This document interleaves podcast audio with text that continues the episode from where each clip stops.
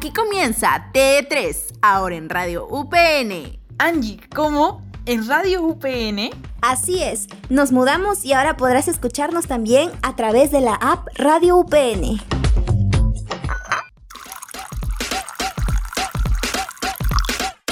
Desde lo más oculto de la Cueva de las Maravillas hasta lo más oscuro que pueda haber dentro del país de nunca jamás. Aquí te traemos las teorías conspirativas de Disney, solo en TD3.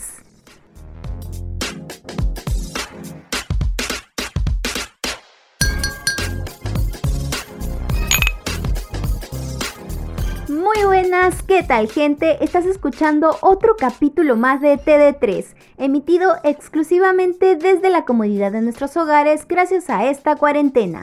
Yo soy Allison. Y desde mi estudio fotográfico, estrenando la nueva cámara analógica, soy yo, María. Y estamos muy felices de volver a encontrarnos un miércoles más aquí en tu podcast preferido. Y aquí pensando que ya va a acabar en 2 semanas la cuarentena y saturada con las clases, pero viéndome todo el catálogo de Netflix y Amazon Prime, yo soy Angie y estoy muy emocionada de estar con mis amigas a través de este podcast una semana más para contarles lo mejor del arte. Y este capítulo debo decir que entra dentro de mi top, ya que siempre que veo un video, artículo, canción, meme o cualquier post relacionado a esto, al toque le hago clic. Y pues, bueno, todo esto empezó porque dijimos que es parte de nuestra infancia y estoy segura que también la de ustedes. Bueno, en fin, hoy les contaremos acerca de las teorías de Disney. Y hacemos nuestro contenido especial gracias a nuestra canción favorita de la semana, Todos quieren ser un gato jazz, en la versión de Caloncho, Mon Laferte y Este Man, disponible en Spotify.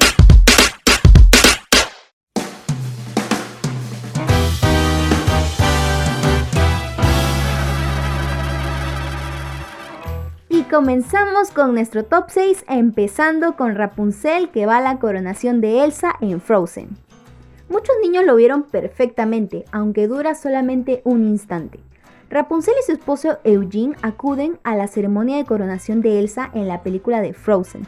En un fragmento de apenas un par de segundos se puede ver de espaldas a Eugene y a Rapunzel, ya con el pelo corto, ya que ustedes saben que eso fue el final de Enredados, o sea... ¿Se imaginan? A la niña nunca le creció el cabello. Les cuento que algunos fans consideran, además, que el rey de Arendelle, padre de Elsa y Anna, era el hermano de la madre de Rapunzel, lo que según ellos explica que las hijas de esa familia con el pelo rubio tengan muchas más posibilidades de poseer poderes especiales. ¿Imaginan que esto no solamente pase aquí y que también Cenicienta pueda ser mágica? También daría sentido al hecho de que los padres de Elsa decidan esconder los poderes de su hija al mundo, ya que saben que años antes Rapunzel había sido raptada por esta misma razón. La verdad que al buscar teorías, encontré otra más loca, pero, solamente era muy chiquita, que alucinaban que Rapunzel y Elsa eran hermanas. Y para seguir con nuestra lista, tenemos en el top 2 esta teoría que, la verdad, cuando la leí me desencajó total. Y es Jane de Tarzán es descendiente de Bella. ¿What? Hay fans que realmente consideran que Jane de Tarzán es nieta de Bella. Se dice que la protagonista de La Bella y la Bestia, uno de sus hijos, se mudó de Francia a Gran Bretaña y fue ahí donde Jane nació. Jane tiene un vestido amarillo que podría haber sido una modificación del famoso vestido con el que Bella acude al baile de gala en Castillo. Pueden creerlo, es muy igual, pero con algunas modificaciones obviamente por el tiempo. Y además la exploradora de Tarzán llevaba consigo un juego de té exactamente igual al que cobraba vida en La Bella y la Bestia y que habría heredado de sus padres. Es decir, podemos ver a la señora Potts en otra película. Puede que ser descendiente de Bella y Bestia explique al mismo tiempo la atracción que siente Jane por un hombre con tales rasgos animales. Ahora que me lo pongo a pensar, todo encaja.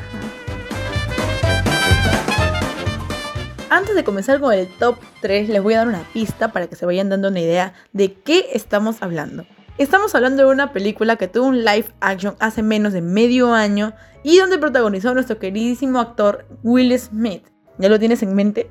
Exacto, estamos hablando de Aladdín. En este top 3 tenemos a Aladdin, sucede en un futuro post-apocalíptico. Muchos fans se basan para decir esto, ya que es el hecho de que el genio sale de la lámpara maravillosa después de 10.000 años estar encerrado. Lo que quiere decir es que es imposible que se pudiera saber o conocer ciertos hechos y ciertas referencias culturales a las que se nos hace mención sobre el ser mágico. De esta forma, Aladdín tendría lugar como pronto en el año 10.300 después de Cristo, donde la civilización solo permaneció en un páramo en el que sobrevivió una parte de la cultura árabe.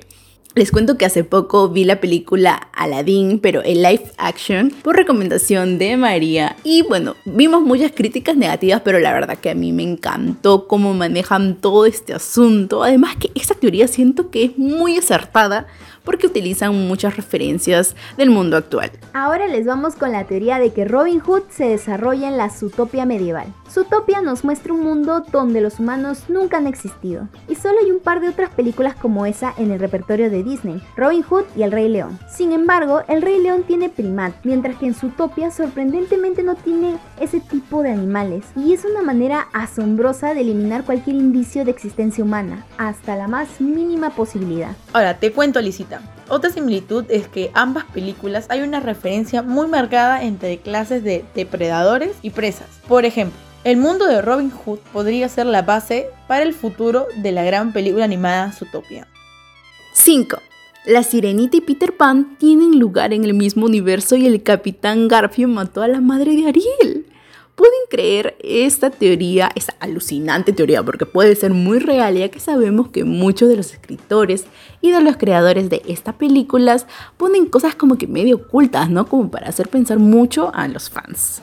Cuando piensas en ello, geográficamente tiene sentido, ya que Dinamarca e Inglaterra están más cerca la una a la otra, y el país de Nunca Jamás podría haber estado en algún lugar de estas.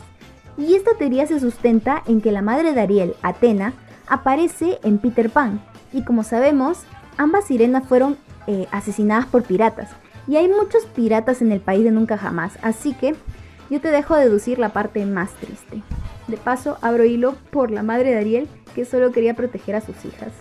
Muy triste. 6.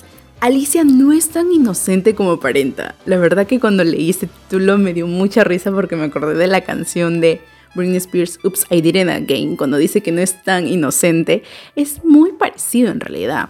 Este universo de Alicia en el País de las Maravillas está lleno de magia y surrealismo, aunque sabemos que los niños tienen mucha imaginación y que en Disney todo es posible. Algunas teorías afirman un hecho mucho más oscuro, que les va a contar Allison. Se piensa que la tierna e intrépida Alicia oculta un terrible secreto. Tiene una adicción a las drogas y por eso termina inmiscuida en aquella loca aventura. La película fue lanzada en los años 50, una época donde las drogas estaban en todo su esplendor, así que te lo dejo a tu imaginación. Y la verdad es que son tantas teorías que salen de las películas animadas que en verdad se nos ha quedado muy corto el capítulo, como siempre. Ya no sé ni siquiera cuál es mi favorita, y es que las personas tienen un ingenio para entreverar historias y sacar multiversos como si fuera pan de cada día. Me encantaría tener su imaginación.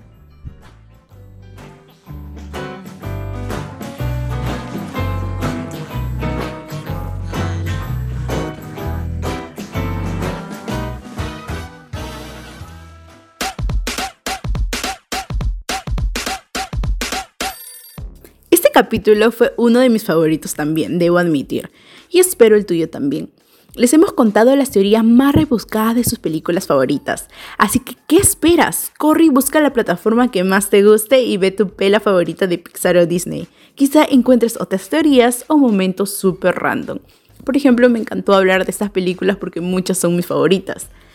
Mi favorita este año, definitivamente que la volví a ver, fue Frozen 2. Tienes muchísima razón, Añicita. Bien dice el dicho, el que busca, encuentra. Así que dejen de ser flojos y comiencen a investigar. Oh, cierto, casi lo olvido.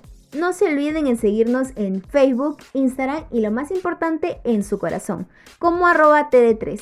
Y tampoco se olviden de seguirnos en SoundCloud, donde les estaremos creando playlists en honor a cada tema de nuestros capítulos. Así que ya sabrán qué playlist se les viene ahora. Muchas gracias por escucharnos, por sintonizarnos aquí en el SoundCloud. No se olviden que muy pronto vamos a estar en Spotify. Y nos vemos el miércoles que viene. Cuídense muchísimo, abríguense. Así que nos vemos hasta el próximo miércoles.